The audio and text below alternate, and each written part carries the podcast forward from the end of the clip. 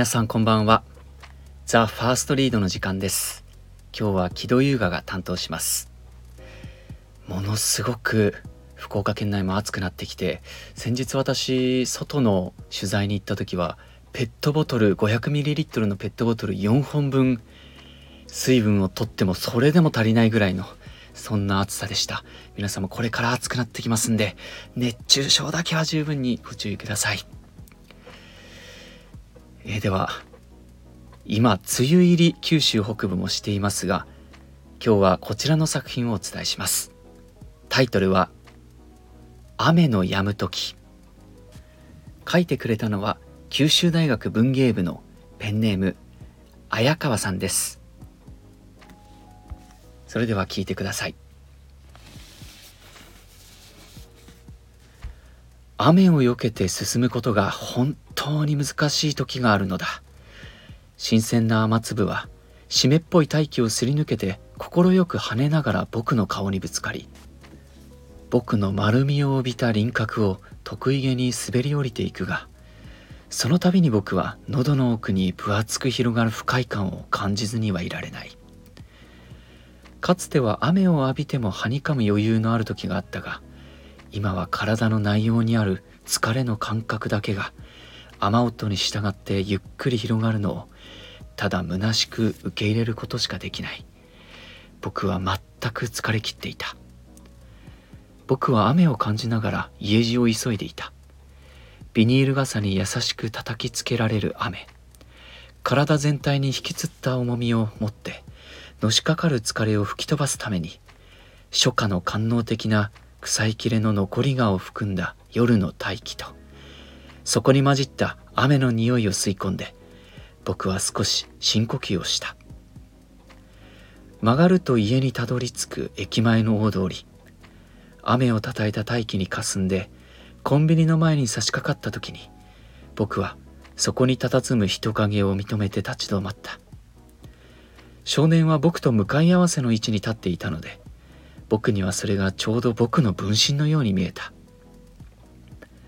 彼は黄色のレインコートを着て体中にまといつく雨に歯をガチガチ鳴らしながらまた寒さに震えているというよりは歯を鳴らすという動作それ自体を我慢することができない自分自身への不満を堅持するように苛立ちを体中にみなぎらせて爪を噛んでいた。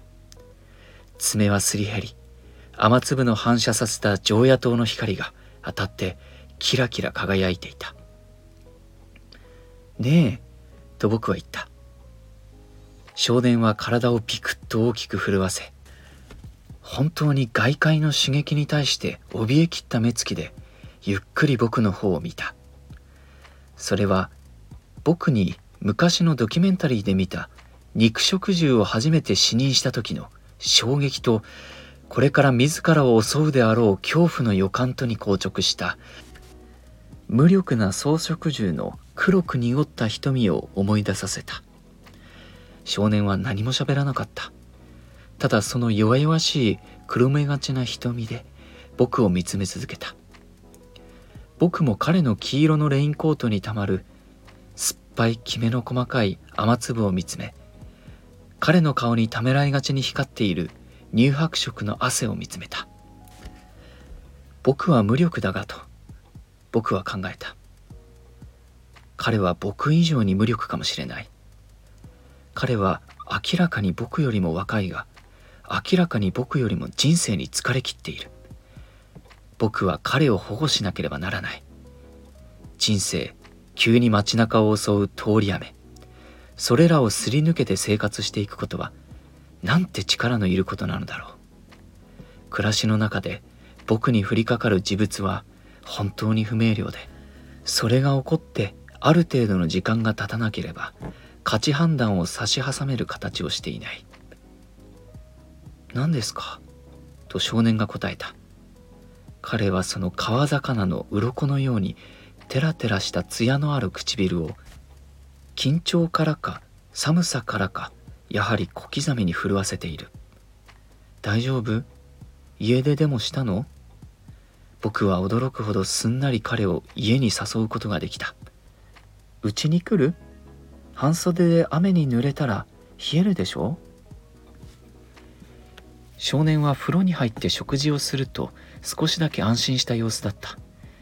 僕は彼の姿を見て全く幼いこの世の全てに怯えきった子供だと感じた。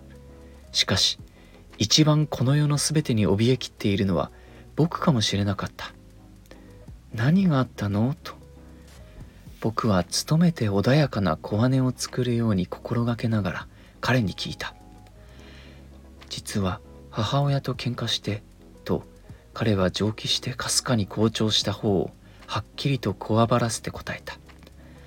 雨の音が窓ガラスを隔てて優しく僕と彼の耳とを撫でている。俺は人とうまくやっていけないんです。勉強もできないし今日親と喧嘩したのもしょうもないことでと彼は哀切さのこもった口調で途切れ途切れに続けた。彼の姿は僕に新人な共感を与えた。彼の悲しみに潤んでいるまつげ神経質そうな目つき指の形とは不釣り合いに歪んだ爪それら全てが僕に彼の境遇のやりきれなさを伝えているのだった。僕は彼に何かを言葉をかけてやらなければならないという思いに駆られた。大丈夫だと。僕は自信に満ちた口調で言った。大丈夫。なんで喧嘩して？お母様なんて言ってるの？少年はうなずいて考え始めた。素晴らしい強制感が僕を包んだ。僕はこの名前も知らない少年と一緒に生きている。僕は彼に必要とされているという感覚。それらは明確な幸福の形をとっており僕を優しい気持ちにさせた。今夜は君の悩みを聞くことにしよう。一晩中かかってもいいから自分の言葉で聞かせてくれ。少年はゆっくり語り出した。俺の母親は離婚した後再婚して新しいお父さんの連れ子と俺たちの間でギクシャクすることがあって家族とうまくいかないこと獣医になりたいという夢があるが理想と現実のギャップの中で苦しんでいること彼はその年の少年らしい快いそやさを僕にそのままぶつけてきた。しかしそれは不思議と僕に人生の疲れを呼び起こすものではなかったしまた僕に苛立ちを起こさせるものでもなかった。僕は彼の柔らかい心をやはり自らの中の柔らかい部分で受け止めようと努めそしてそうするたびに僕は僕の中に彼に対して親しみに似た温かい感情が湧いてくるのを感じるのだ。僕は至って自然に彼の言葉を受け入れることができた。他人に必要とされているという混じり気のない温かい実感。僕たちはお互いに必要とされていてその必要の感覚は僕たちの頼り投げな体をがっしりと捉えて離さず僕たちを優しく励ましながら明日の生活に向かわせようとしている。やっぱりその悩みの中で一番大きいのは家族のこと？と僕は彼に聞いてみた。そうだと思います。俺家に帰ってもうまくやっていけるかわからない。涙が彼の大きな黒目がちな目を潤ませ音もなく彼の明るい方を伝っていった。僕はその涙に先の雨とは違った何か少年の核心部分に迫るような素晴らしい美しさを感じた。少年の華奢な腕が空調機の音に合わせて震え始めた。彼は彼を不意に襲う大きな恐怖に捉えられていた。大丈夫だよ。ここに戻ってくればいい。と僕は言った。悩んだ時は何度でもここに戻ってくればいい。俺が悩みを聞いてあげるよ。これも何かの縁だ。俺たちはもう家族みたいなもんだよ。その言葉に衝撃を与えられ少年は熱を帯びた顔で僕を見た。それは口の中に種を詰め込んでいる時に外界からの刺激を受け取った時の小動物のそれに似ていた。そして彼は低くおえつしながら恐怖のそれとは違った明確な血の通った清烈な湧き水のような涙を止めどなく流し始めた。僕は彼の肩をさすってやった。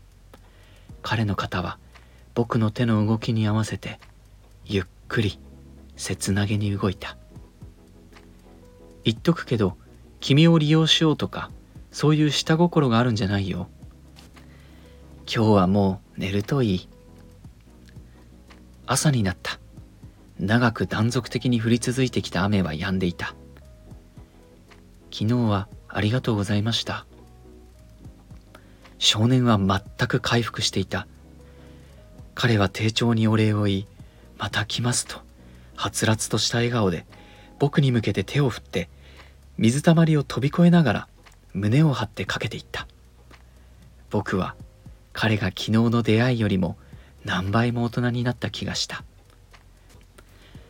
僕は彼を見送りながら僕たちはもう雨を避けて進むことに困難さを感じることはないだろうと考えた。僕たちはもう自分の人生にしっかりと向かい合って腰を据えて生きていくことができるだろう。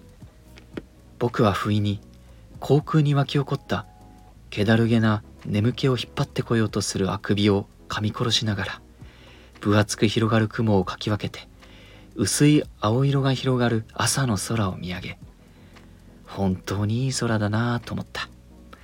そして大きく伸びをして朝の官能的に澄み切った大気の匂い。そこにかすかに残る雨の香りを確かめもう疲れの残っていない肺に力いっぱい吸い込んだ。素晴らしい作品です。素敵な表現が随所に散りばめられていて語彙力の高さというのをすごく読んでて感じました。そしてやっぱり皆さんいろんな悩みがありますけど一人で抱えずに誰かに相談するこれってすごく大事なことなんだなというのをこの「雨の止む時」作品を読んで私はそう感じました。今日も一日お疲れ様でした。それではおやすみなさい。